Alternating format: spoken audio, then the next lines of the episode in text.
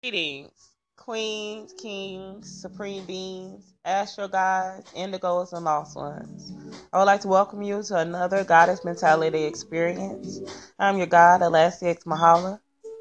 Tonight I'll be continuing on my wilderness series, which is a series that deals with learning to accept our unique gifts and follow our truths, no matter how lonely it can often feel when you're becoming a pioneer of the wilderness. So Although we are the wilderness and it feels lonely, we are not alone. There are many of us out here, and I have been lucky enough through my experience and through different things I've been able to come encounter with to kind of find um, light in the wilderness and in the, the darkness. Um, part three of this series is going to deal with how one can use dead time to bring oneself closer to one's life goals. Um, dead time is like any time when one finds oneself kind of lost um, outside of the traditional track. Uh, you may have lost a job. You may be between schooling. You may have just encountered unexpected pregnancy. You can't work, an accident. Um, any you're you got locked up. You're in jail. Any time that it seems as if this time is a waste, is not following the go to school, um, get a job, get a married, get married, get the house, have the kids, get the dog, repeat, rinse, retire, go to I don't know, Cuba, vacation in the Bahamas. If you're not following the track and you feel like you're just stuck at a point, that is dead time. Um, if when you're going through jobs, can't haven't really tracked down or haven't really had time or took the time or been able to see what your true calling, what your true purpose is on this earth, and you're kind of just going through the motions, that is dead time. And one can use dead time in order to get oneself closer to one's goals. So recently, I I had spent some time in school. Like my accounting degree was my chasing somebody else's dream and running away from my own goals and own desires. Um, and in that time, I had lots of dead time that was also wasted. Uh, time where I worked multiple jobs, time where I was um,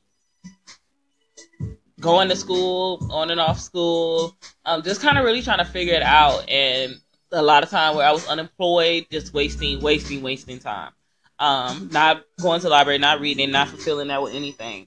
But recently, as I've been more focused on how I use my time, regardless of what I was doing. So this started in once I got married, and, and a lot more stability was brought into my life.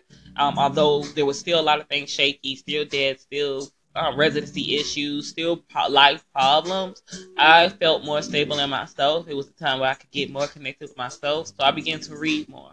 I began to um, do my husband's hair. I began to do his locks as well as do my kids' locks, as well as braid my own my son's hair. I began to teach myself through YouTube videos how to do these things.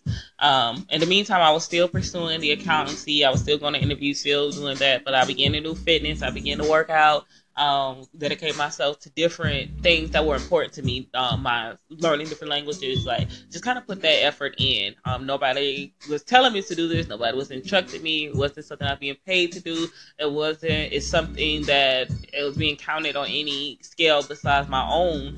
Um, and I gave all this to myself. Well, when I did step out of accounting and decide that I was going to pursue Alaska Mahala and all that that meant and what I have to give and what I have to teach the world, and what I have to say in my own voice and my own truth, um, I was like, dang, okay, so well, what I kind of I, I, let go of that fear. Luckily, I read Brave, Braving the Wilderness, so I kind of let go of the fear, like how I'm gonna make money, and so before that, I had been posting pictures of different hair that I was doing, different uh, lock styles I was doing on my husband, on my kids. Um, I've been just posting these pictures, posting these pictures. Well, through a connection from my husband, they often say it's not what you know, it's who you know. Um, knowing a Barbara, uh, he needed the same week that I stopped working he needed somebody to do locks and he reached out, called me and was like, yo, can you do these hairs? I didn't ask him. I didn't come to him. Didn't have to do anything. I'd already manifested my next move. I just continued, to, but just using my dead time wisely. I had manifested what I was going to do and how I was going to make money. And I've been making money that way ever since and through some other avenues and other things that I've done. But that was just one of the ways that my actions in my dead time manifested a step closer to my goals. So just want to say that use your dead time wisely. I love you. I love myself. Thank you for joining me again tonight. Um, peace reflection.